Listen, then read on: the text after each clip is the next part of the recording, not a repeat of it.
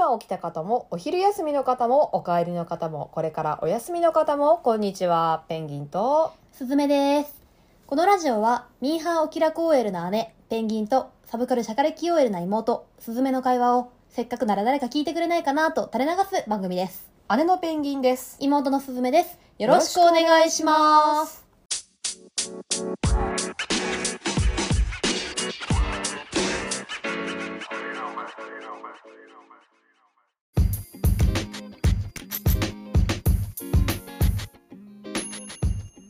はい、始まりました。よろしくお願いします忙しそうですね。ちょっと空いちゃいましたね。あの、ラジオの期間。あれ？そうだっけ、うんな気がします。3週間空いてるかな？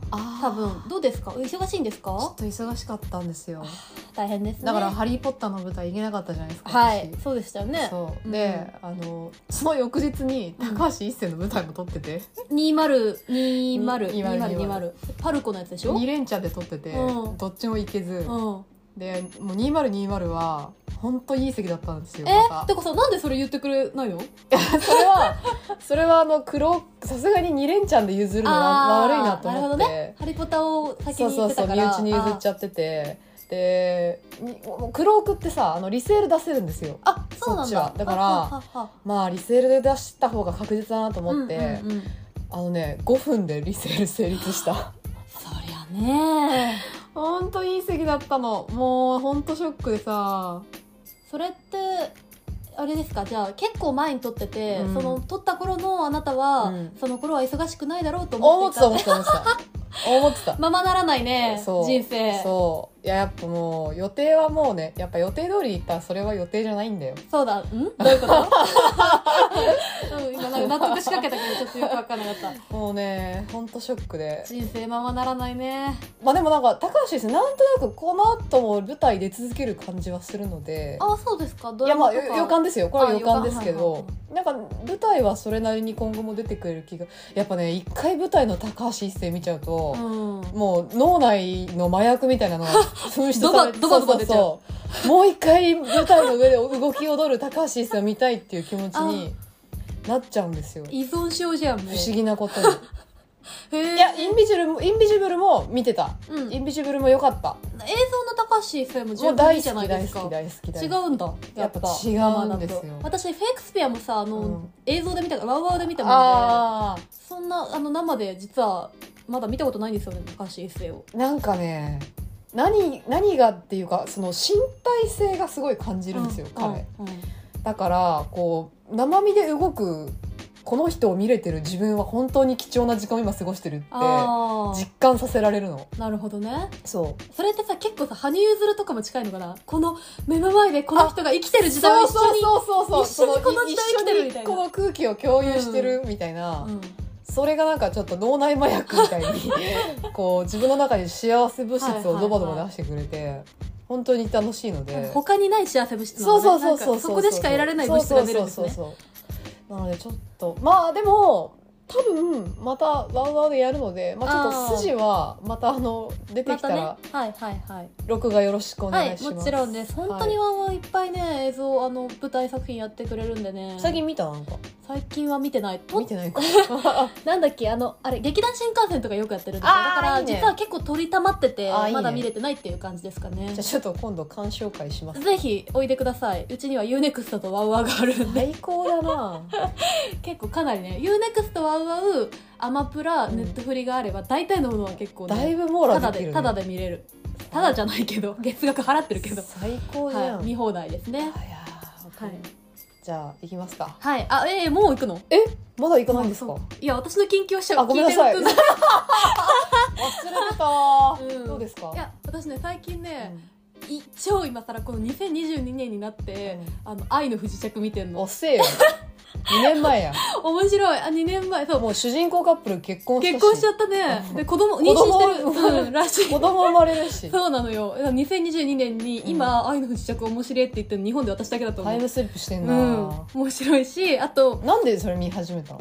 いやなんかちょっとたまにはうん。韓国も、あ見たことなくて実は韓国。ああそうね。でもなんか今なんだっけウヨンウヨンエウヨンエ弁護士。あそうそうウヨンウ弁護士のやつでしょ、はい。とか今話題になってるのもあるけど、まずは王道からなんかチラ見しとこうかなと思って1話チラ見したら面白くてもう遅遅いいよよね。遅いのよ。だからこれは全然喋りませんコンテンツでは。あの、うん。メインコンテンツでは。遅いよって言ってて私は見てないんだけど。あマジ？見た方がいいよ。あ本当？すごい。でもなんていうか韓国ドラマ初めてだったもんでびっくりしたんだけど、うん。なんかそのキュンシーンみたいなのあるじゃないですか、ラうん。ラブというか、うん。胸キュンみたいなシーンの時になんか必ず「チャラララララランラン」もうだからそういう冬砂から変わんないパターンなんだよね。あもうここが今見せ場ですみたいなのドーンって出してくるのがすごい面白くなっちゃう。それなんかさなんで日本のドラマでやると多分滑るだろうなって思うんだけど、うん。韓国ドラマだと許せるんだろうね。なんでだろうね。もうフォーマットが強すぎるからかな。うーん。なんだけどあのその胸キュンシーンは、うん。ああはいはいってなるんだけど、うん。それ以外のシーンが結構先が読めなくて面白いんですよ。そうなんだ。どうなるかどうなるかと愛の不時着に関しては。あやっぱじゃあ特に脚本がうまいうん。ん、だ、だからそこに別にキュンがなんかいやらしく入ってきても、うん。許せる。全然みたいな感じなのかも。うん日本はなんかさそこに向けてさ読めちゃうじゃない？ああわかるそうね、んん。はいはいキュンが来ますね来ますねみたいな。なだからそこが違うのかなと思いながらすごく面白く見ております。結構研究してますね。ねいや別にそんな研究つもりで見たわけじゃないんだけど。はい。じゃあ行きますか。はい、はい。それではお付き合いください。ペンギンとえ間違えた。もう一回行きましょう。それではお付き合いください。ペンギンとスズメのさえずりラジオ Thank you.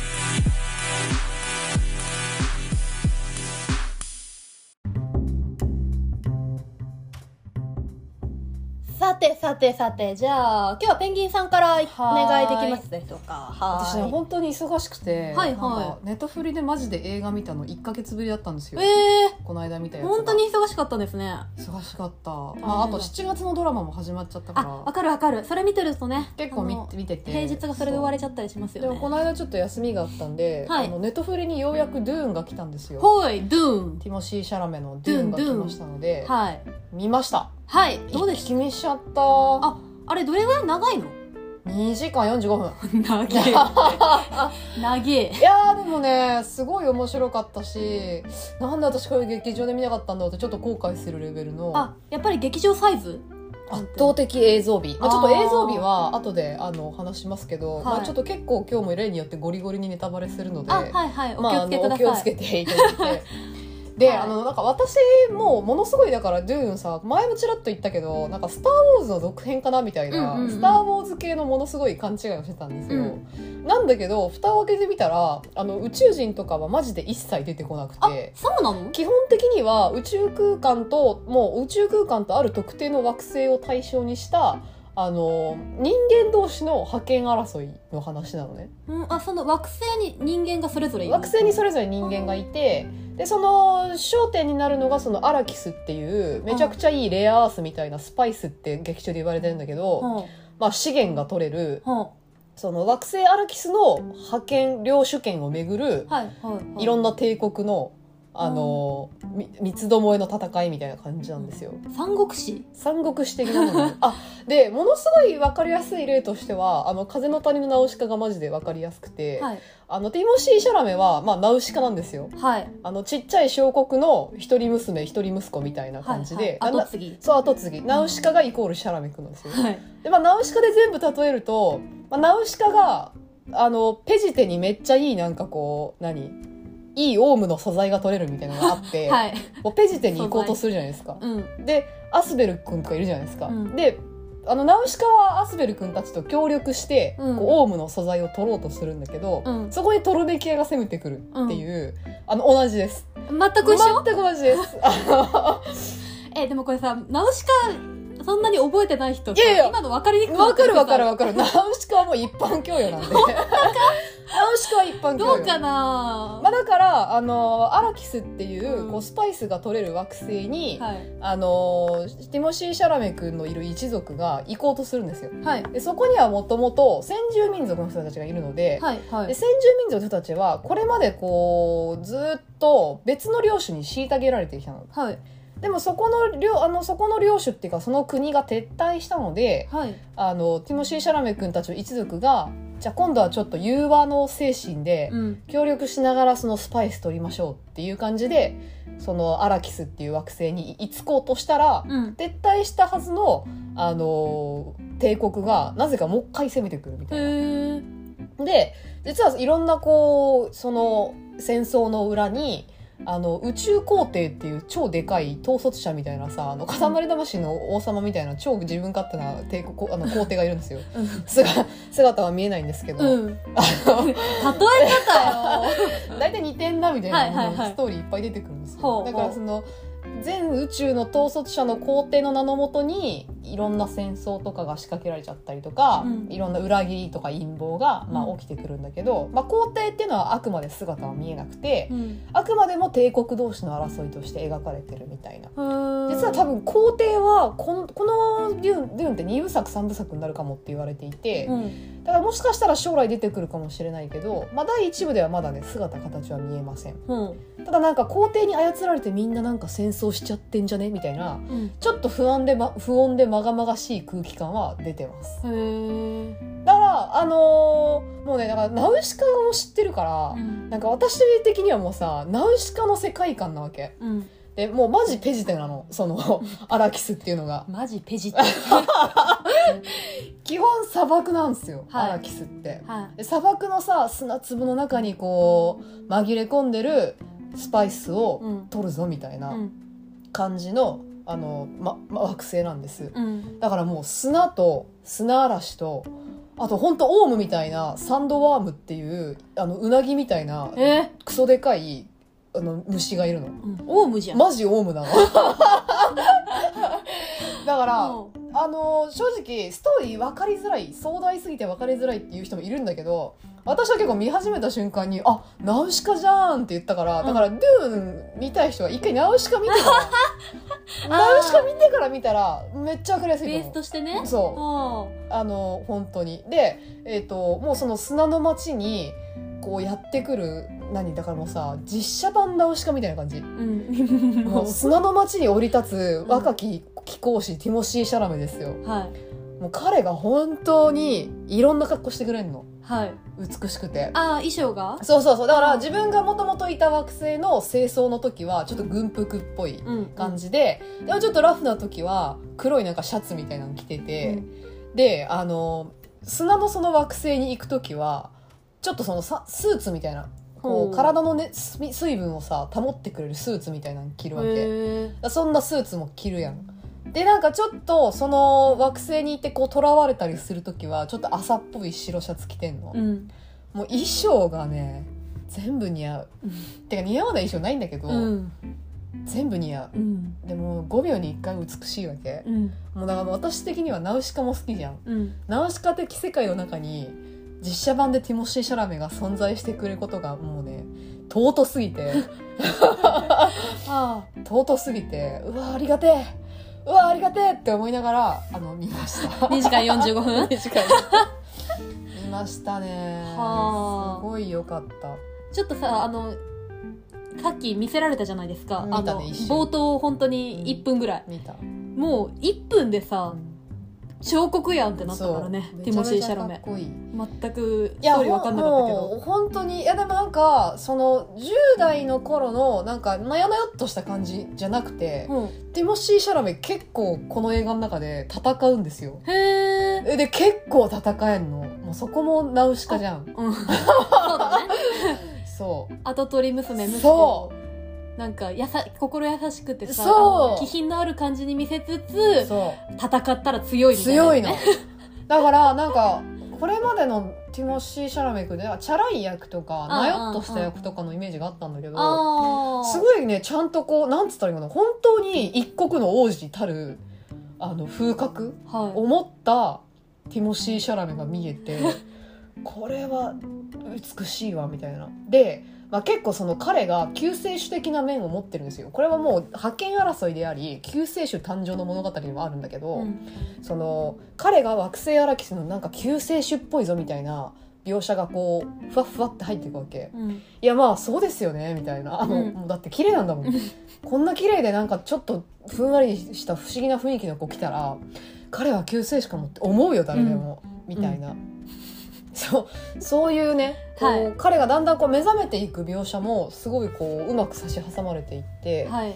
まあ、なので私的にはかなりあの、まあ、壮大なんだけどあのストーリーとしては非常にこう入っていけるようなところがありました。であの彼すごくティモシー・シャラメ君にはものすごいこうん。う敬愛している軍隊の隊長さんがいるんだけど、はい。まあ、そこの関係ってもうまさに弁慶と義経みたいな感じであまあ、実際こう義経を守って死んでいく弁慶的なシーンとかもあるんですけど、ーまさかここで東の中に挟まると思わない。じゃんそうなんですよ。源平の話っぽいなみたいなところもあって急に？そう。うん。結構それだからブロマンス的な要素もあり、でもその彼が救世主と目覚めていくみたいな成長感もあり、はい。で運命の女の子みたいなのがゼンデイヤちゃんなんだけど、うんゼンデイヤちゃんとのこう恋愛もあったりしてうん。もうものすごい物語が重層的なんだけど、うん。そこにこういろんな惑星の覇権争いの伏線が陰謀の伏線とかもちゃんと入っててはい。まあ正直言ってまあ超お腹いっぱい。あ。うん、超お腹いっぱいなんだけどあのそれを見れるようにしているのがもう映像ですね。あ圧倒的な映像美。でもういろんななんかもう壮大なカットがどんどん差し挟まれていってででもなんかこうちょっとこうクローズアップしたカットみたいなところはすごいこうなんだろうティモシー・シャラメの主人公のこうう鬱とした感じとか不安な気持ちとかをすごいこう綺麗に映し出していて本当に見やすいんですよ画面が。だからねでももう本当砂漠の戦いのシーンとか本当にすごくてあーなんで見なかったんだろう IMAX でっていうのはそこですね。へえあれ？アカデミーで何撮ってました？アカデミーいろいろ撮りました。なんか視覚効効果賞とかメイキングなんとか賞とか、うんうん。なんかいろんな部門賞を取ってる。衣装も撮ってた？衣装撮はってないか。なんか違った気がする。でもなんか要はやっぱり映像美系が映像美系は本当に評価、うん、ちょっと撮ってされてましたねはあはあはでなんかそのあとね音楽があのにぎやかにぎにぎしくないのがすごい私は良かった。あのハンス・ジマーさんっていう。私大好きハンス・ジマーさんなんですけど、はいえっとインセプションとかね。あのターミネーターじゃなくてあのえっとテネット。テネット。テテネット違います、あテネットは違うのか。テネット違います。テネットはルドビグ・ゴランソンあはいインセプションね。インセプショョンとかね、あの辺やってるハンス・ジマーさんの音楽が。な何がいいんですか？あのね変なファンファーレとかない。パーパパパパパパパーみたいなやつはないやあー全然スターウォーズ的なねそうスター・ウォーズ的なあれはあれでこうなんつったらいいのかなこうポップな感じがすごい好きなんだけど、ああいうなんかこう賑やかしいシーンが一切ないので、うんもうずーっとこうドラマティック音楽みたいな感じ。あの重低音重低音な感じでですね。でなんかストリングスも使ってるんだけどちょっとなんか現代音楽テクノっぽいのも取り入れて。てちょっとハンス・ジマーさんっぽくないとこもあり、うん。あいいですねって。いいですねってなりました。なので私の中では多分こう好きなキャストうん。好きなあのー映像好きな音楽でベースの物語ももう好きみたいな。あナウシカだからね。ナウシカだから。これでもナウシカが下地になかったらここまで面白く楽しめなかったわけでしょ？多分。あーどうだろう。難しすぎて。難しすぎるとこはまあ映像美はもちろん楽しめただろうしそうそうそうそうティモシー・シャルメも何やったって綺そうそう麗だろそううそうけどベースナウシカがあったから、うん。そこになんかこう聞い取られずにさ、うん。おそうそうそう結構スッて入るの。だだからナウシカってナウシカすごいんだよ。やっぱジブリはこう日本人の心にそうそうそうそう深く刻まれているそうそうという。ことそうだからもうそれをこう飲み込んだ上で吐き出すとものすごい見やすいっていう。あなのもうあの実際面白いんですよ、うん。ドゥーンもね。だからもう次の来年にもう一回もう一個やるんですよパート2が。あはい。もうパート1だから全然もう途中で終わったなって感じで終わるんだけどうん。だからまあパート2もね超楽しみですね、うん。とりあえずちょっとティモシー・シャラメのご尊顔拝みてえな大画面で。はい。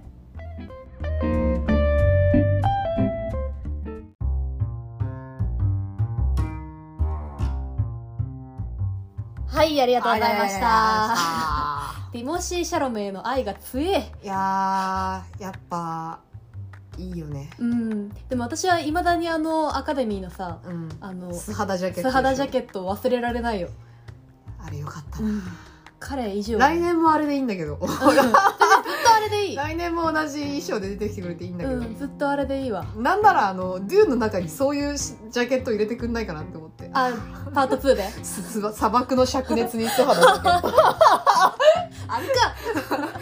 一瞬で干上がる。でもなんかさあの白いテロンとしたシャツとか着てたね。ね着てましたね。あの開始1分だけ見せられた時に。ああよかったわ。うん似合うからな。あー美しい。はい。美しいわ正義。あすいません。よかった。長くなりました。いえいえいいでですよ。私えっとね私も映画なんですけどへ。日本のだいぶ昔昔っつっても20年前のほ映画なんですけどピンポンを見たんですよ。あどうでした？実は未見面白かった。あ本当？もうなんかちょっと名作すぎて、うん。なんかそのストーリーとかを詳しく語るまでもないかとは思いつつ、うん。あの私本当に初めて見たので、うん。まあ、ちょっと語らせてください、はい。これなんか実は私前回喋った「サマーフィルムに乗って」っていう映画あを勧めてくれたのが会社の先輩なんですけどなんかその先輩が「あのすずめさんこれ絶対好きだと思うよ」って時々、うん。なんかコンテンツをおすすめしてくれるんですすよごいいい先輩じゃそうんすごいいい先輩。なんかほとんどもうコロナでコロナになってからまあ同じ部署になって、うん。でそのコロナの間にこう移動しちゃったんでほとんど直接喋ったことないんですけどと、うん。突然チャットくれるんですよ、マジか。そう。これ面白かったですよって。そういう人大事にした方がいい。すごい、うん。すごいもう本当にあの、うん。ありがとうございますうんって。だからそれをそのあれを信じてるので、うん。あの実際面白いんだ。面白いです。あのてか私の好みをなんかすごい分かってくれてる。いい先輩。いい先輩。はい。でだからサマーフェルも面白かったですっていう話をしてて、うん。でそしたらピンポンもでピンポンとこう並んでうん。夏に見たい映画だよねって言われてあ見たことないですって言ったら、うん。ピンポンも見たことない。マジか。みたいな。ってなったので、うあの見は見ました。んなるほど。はいであの本当に名作すぎるんですけどざっくりあのストーリー言うと、うん。卓球の話なんですね。だよね。もちろん。だよね。卓球部高校の卓球部のお話なんですけど、まあ小さい頃からあの地地域のというか地域の卓球場みたいなところで一緒に育ってきた、えっと、星野くん通称ペコとは。月本くん通称スマイルくんうん。があの話の中心になってます。あ。でそのペコはもうすものすごくこう卓球が好きで好きでたまらなくてなんかセンスの塊みたいな子なんですよ。天才系。天才系。で、えっと、それにこう教えられてというか見入られて憧れて月本くんスマイルはあの卓球を始めるんだけどだんだんこう高校生になった時にこう月本スマイルの方がなんか才能が花開い花開いちゃってであの、まあ、ペコはこう途中で折れちゃったりとかしてあっていう話なんですよね。でうん。そのあの関わってくるのが、まあ、同じあの卓球場で育って今は別の強豪卓球強豪校に行ってる、あの佐久間くん通称悪魔くんーうん。悪魔くんが出てきたりとかその強豪校でもう大エースとしてやってる、うん。あの風間くんドラゴンってえっと そういうあだ名の子が出てきたりとか、うん。だから彼らがこうそれぞれにこう卓球に対する思いがある中でこう才能があるないとか、うん。何のために卓球をやってるのかとかをこう巡っていろんなことを考える挫折したり戻ってきたりはい。あのじゃあ最後のインターハイをどんな気持ちでやるのか、あーはいはいはい。本当に青春映画なんですよ。はい。だからなんかストーリーとしてはなんていうのかな。あのまあ言ったら別に想像できるというか、うん。あの普通にこう部活普通にって言ったらおかしいけど部活の中でのあの才能ありなし努力の有無みたいうんなうん。話なので、うん。あの普通に青春映画なんですけどなんかやっぱ何が特徴かってあのこれもともとあの人あの鉄痕キンクリートのああ松本太陽。あそうそう松本太陽さんのい今ど忘れした。松本太陽さんの漫画が原作で、えっと、その漫画自体ももう超名作で、ね。有名ですけど、なのでなんかすごいなんか突然新象風景出てきたりするうんんですよ。うん。あのなんかこういきなり白い白真っ白みたいな世界で、うん。こう2人が話し合ったりとか、はいはいはいはい。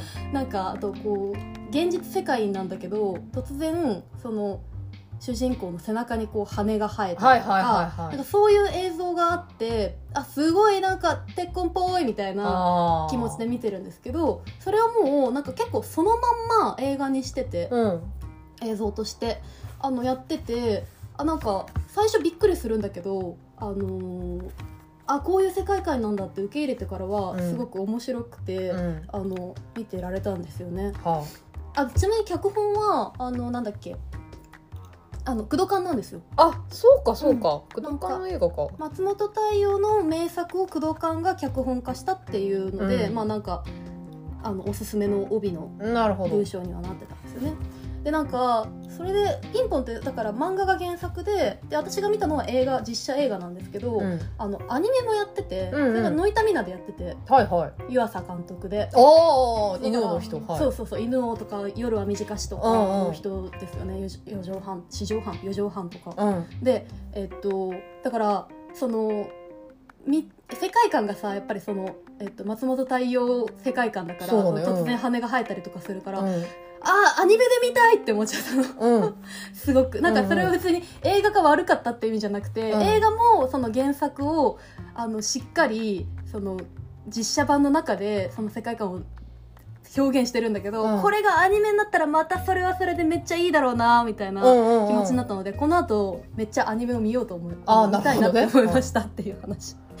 で映画版のいいところは、うん。何がいいってキャストがいいんですよ。は俳優がいいなんか今まで言ってきたみたいにこう結構こうキャラクターがやっぱあの松本太陽的なキャラクターキャラクターがすごいあの強いあうんで強いよね。うんうん。ので、なんかすごいたそれぞれが立ってるんだけど、うん。めちゃくちゃあの自然にそれぞれの俳優がうん。こう、あなんか全員ハマり役なんじゃないかってぐらいうん。やってて、誰がその実力が面白いでスマイルやってるんですか？言いますよ、はあ。のペコがえっとあの窪塚洋介君あにこれ今から言う言うけど、うん。全員20年前のビジュアルです。そうだだねからすごい若いああそうだよね。とあとスマイルはあの新た井浦新当時はまだあのアルファベットの新あたでした。あはいはいはい。だからペコ窪塚洋介がもうざん切り頭のうん普通の玉やっててでスマイルの方はうんと新たがメガネ男子やってるんですよ。なんかバクマンのあれみたいな神木君みたいな。なんかあの新たが新たってさなんだろうこう今は結構なんか個性個性的な俳優っぽくさやってるけどさ、うん。昔さめっちゃ福山雅治に見えない？あのあ似てる似てる、ねそうそう空気人形の時とかもそうだけどんん似てた似てた福山やんけみたいな、うんそうなんかすごいあの福山感って見て見てました。はであとその佐久間くん悪悪魔って呼ばれてる、うん。えっと幼なじみが、うん。あの大倉浩二さんなんですよ。あでへえさ私大倉浩二さんってさそのそれこそ「アンナチュラル」で出てきたりとか、うんうん。あと「あの晴天をつけで」あのお大久保。大久保大違久保う大熊重重信信やってたりとか、うん。なんか最近さそのちょっと抜け感のあうるん。楽しいおじさんみたいな感じでめっちゃ出てるイメージがあって、だからすごいそのイメージで見てたらえ？と思って。20年前の大倉浩二へえそんな感じなんだ。ちそうなんかねょっとカリスマっいぽい感じで出てくるんでしょ？だから悪魔くんだから。やいやいやいや。違うの？違うんです。それは幼馴染でなんか悪友みたいな感ああそっち。じです、うん、だから結構愉快な感じなんだけど、うん。なんかそのき気の抜けたおじさんみたいなのと全然違って、へえ面白いです。シュシュッとしてるってこと？シュッとっていうかちょっとスネ夫みたいな感じかな。ああ立ち位置的には。はいはいはいはいはい。嫌なやつっぽいんだけど、うん。あの悪友で最後にはこうペコをあの盛り立ててくれたりするんで、がおもなんかすごく20年前なのでそれぞれのキャストのなんかあ若い頃こんなんだったんやみたいなのがあって面白いです。であのドラゴンっていう、うん。まあいわゆる強豪校の大エースでうん。すごい強くて、うん。みたいなやつがあの中村獅童なんですけど、はいはいはいはい。はい丸刈りでうん。眉毛も全剃りしてて怖いじゃん。超怖いの。いやいやいやいや高校生でこれはいないんじゃないかなみたいな 感じなんだけどうん。本当にアニメ的ですごい面白い。あのビジュアルもじゃあ相当原作に寄せてるって絶対寄せてるんだと思うあの原作ちゃんと見てないですけど、うん。寄せてるんだと思うんだよね、うん。あのちょいちょいその卓球をしているシーンでも、うん。あの歌舞伎の型みたいな。ちょっと腰が入りすぎてんなみたいな。卓球にしてはみたいな。でもそれがなんかゴリゴリに強い、うん。あの大エースっぽくて、うんうん。すごくハマってて面白いです。で私が一番あの好きだったのはあの、まあ、夏木マリが出てくるんですよ。うんその昔からあのそのペコたちが通ってた卓球場の、うん。まあ、卓球場っつってもなんか駄菓子屋と一緒にみなったみたいなあああのちっちゃいとこなんですけど、うん。なんかそこがそこのまああの主人というか、うん。をやってるおばばって呼ばれてるうん。夏木マリなんだけど、夏木マリって今いくつなんだろう？もう当時もまあうん。おばあちゃんなわけ、うん。湯婆婆やんけってなる。まんま。そうあのたば加えタバコしながらうん「金をかけるやつには貸さないよ」なんじゃそれっていうわけ。だから、あのすごい湯婆婆みたいで、うん。あのすでに面白いです。あの千と千尋を見た後なので、あのあずっとこの人湯婆婆なんだって思って面白い。あの夏木マリが結構もう終盤にちょっと決め台詞的に、まあ、うん。若干ネタバレになりますけど「愛してるよ」っていうの。おうおうめっちゃかっこいいから、へぜひ見て。て はい。でとにかくちょっとあのストーリーラインというよりはなんかその世界観がこうえ実写なのに、うん。こう受け入れられるような形で損なわれてないうんみたい。できてるっていうのとあのキャストが本当になんか原作を多分遵守ししながらそれぞれが無理なくハマってるっていうのがすごい良かったなって思ってますははい。見たくなりました？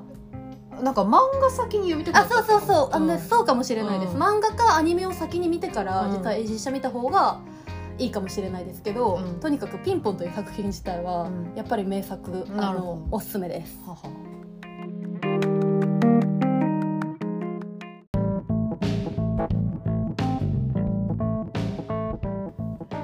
いやはやいやはやお疲れ様でした。ありがとうございましなんかた喋ってたらさナウシカ見たくなってきちゃった、そうそうだからナウシカ歌舞伎。ね。全公演中止ですショよック。つらい。今度見に行けると思ってたのに、うーん。あれあれなんですよね？あのアンダースタディって言わないから歌舞伎は。何？あのアなんていうダースタディって何？あの代役というかだからあのワンピース歌舞伎の時でいう猿之助になんだなんとかってだからもうあのーそれもいないんだよね。かかかった人が多すぎてそうだよね。代役立てられないレベルでかかってた、なんですよね。だから今そのアンダースタディとかもあの含めてうん。無理なんだよねっていうことしたんですよ、そうそうそうそうなんですね。だかあら残念。ら本当にちょっと円盤つうかあとシネマ歌舞伎とか絶対やるからそうですね期待しております。いはい本や普通にあの本家のナウシカ本家のしかみたいなねはい本家のナウシカみたい。なちなみにドゥーンってラピュタだなって思うとこもあってはい。あのラピュタでさドーラとかが乗ってる、うん。あのハエみたいなさあーブブブブブブブ。ンって羽ばくたくさ、あのー飛行機あるじゃないですか、うんあれ出てくるドゥーンほうほうほうほうほうでなんかゴリ当てみたいな宇宙船とかもいっぱい出てくるほうほうほうほうし巨神兵みたいなの出てくる巨神兵はギリ出てくるああでもあのテトみたいテトっているじゃんあのあ肩に乗ってるやつね。ネズミみたいな、はい。ああいうちっこいネズミとか出てくる。へえもうラピュタじゃん。でもラピュタでありナウシカでありマッドマックスであり義経と弁慶なんですよ。ごちゃごちゃのもうお腹いっぱいだいよろんな物語、うん。てかもう日本人に馴染み深いいろんな映画がいっぱいなんか入ってて。そうなんだ。え個人的にはすごい馴染み深かった。でも日本で意外とあれでしたね。なんかそんなに。いやそうなの。もうちょい。いや私もだからやってたことすら全然知らないレベルだったから、あのアカデミーの候補になってそうそうそう。映画好きな人はし見てたぐらいですよね。一般では全然ね今のね「トップガン」の方がよっぽどみんな見てるじゃないですか、うん。だから私はなおのことこう推したい。あみんなで「ドゥ見に行こうっつって、うん。家家でねネットフリで見れるよってね。そう。だから見てほしいなってあ思いました。うん、ネットフリもそうだしパート2はもうパート2次もは映画館でそうそうそみんな見にうパート2行こうというは絶対布教をね見に行こうって思いました、はいはいはいはいなんかありますか？あと喋りたいこと。いや私ねあと「愛の不時着」もそうだけど、うん。あのストレンジャーシングスの見て。シーズン1見たんですよ。みんなそれ見てるよね。あのストレンジャーシングスはでもあの今シーズン44うん。が、この間あの出たじゃない？ですか終わったのかところだからまあなんか今シーズン1から見始めてるのもそんなにこう出遅れた感は出遅れた感えー、じゃあちょうど今からでも見ようかな波に乗ってる感はあるんですけどでもね1見るだけでもやっぱ8時間はかかるのでで234ってどんどん長くなっていくんですよ、えそうなの？うん、多分2はなんか9話ぐらいあって、うん。3は10話11話ぐらいあってえ？4うのん。最終回、うん。2時間半あるんですよ。めっちゃ長い。そう。なの？マジで？それはもうノリに乗ってんだね。そうノリに乗ってる。うん。あれネットフリオリジナルだっけ？ですです。ノリに乗ってますよネットフリックスオリジナル作品。そうなんだ。そうだからまあそれを聞いてちょっとビビっちゃったけどでも一応やっぱ一気見したくなる感じで一気見したんでうん。本当まあ時間ある時に見始めるといいと思います。わかります。夏休みちょっとうん。取れるかわかんないけど、でもストレンジャーシングス三昧はありだな、うん。結構ありですよ。いいね、うん。え でも2時間？最終回2時間半はーでもなんか海外ドラマさ最近全然見てないから、うん日本のドラマばっか見ちゃってるからちょっと海外ドラマやっぱ一回見ておかないとダメだなと思って。そうですね。でもストレンジャーシングスはうん。ロストっぽかったのロあストそうなんだ。もう15年ぐらい前ですよねあれね、うんなんかそのうちの家族ドハマりしてたその頃はまださ配信なかったからみんなで DVD 借りてきてさ。そう伝えて DVD 借りてましたよね、うん、なんか土曜の夜の日課みたいになあってたよそうそうそうそう。懐かしい。あそんな感じなんだ、ねそうそんな感じ。不時着系ですか？いや不時着はしない。あしない。んか私不時着不時着作品好きなのうんあ違うの。違う不時着はしないんですけどそナンのパっていうか何遭難する系？遭難もしないです。あの普通に生きてるみんなが住んでる町になんか変な怪物が現れてさらわれたりするんですよ。ロスタも、まあ、不時着した後にさらわれたりするじゃないですか。でさらわれる変な生物の裏側にはなんか変な研究施設があるんですよ。ロストもあったじゃないですか。変なハッチがあってさ。ダーマイニシアチブおあー 何？これ盛り上がってんの。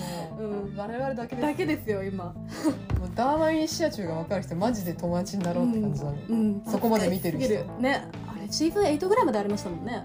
長かったね。しかも最後まさかの夢落ちだったからね。そすごいずっこけた記憶。うね。ずっこけた記憶ここまで見てきてっていうのがありましたけど。ストレンジャーシングスはそうはならないことを。なってないんじゃないですか願うわ。ねなんか私が見てるだからシーズンはまだみんな子供なんですけど、うん。もうシーズン4になるとみんなさ今写真見ると大人になってて多分成長が描かれてるんだろうなとそういうかね系なんだ。うん。あるロングスパンで描くんだねみたいなので、はい、夢落ちにはならないんじゃないかと思いますいけど。やーそうか、はい。見ようかな、うん。ちょっと。またなんかいい感じの作品出てきたら教えてくださいじゃあ。え？もうメジャーだよっていうね。あうん。ととっくにメジャーなもの言ってるよ っとまだ遅れて。ドラマなドラマちょっと手出ないんですよねまだ。ね海外ドラマ。はね。わかるわかる。私もだから。時間かかるって思っちゃうから。本当にまあ先週3連休だったからやっとちょっと行ってみるかって結構決心していった感じだから分かりますよ。なかなか手が出ないのは。そうだよね。わかります。まあではい。もちょっといろいろまた見ていきますかうんはいはいえー、というわけで今日はこの辺りではいえっ、とすいません。全然置いてて、カンペを置いてなかったですね。もう一回お願いします。というわけで本日はこの辺りで。このラジオは姉と妹の会話をせっかくなら誰か聞いてくれないかなと垂れ流す番組です。聞いてくださった皆さんありがとうございます。ではまた次回